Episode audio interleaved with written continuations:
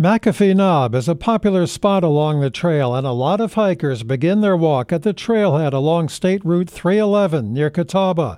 Andrew Downs is Senior Regional Director for the Appalachian Trail Conservancy. Anybody who has hiked that section of trail or driven 311 knows that the current situation with hikers crossing the road on foot is pretty concerning. VDOT recently awarded a $1.5 million contract to construct a pedestrian bridge, one that will carry all those hikers above the roadway.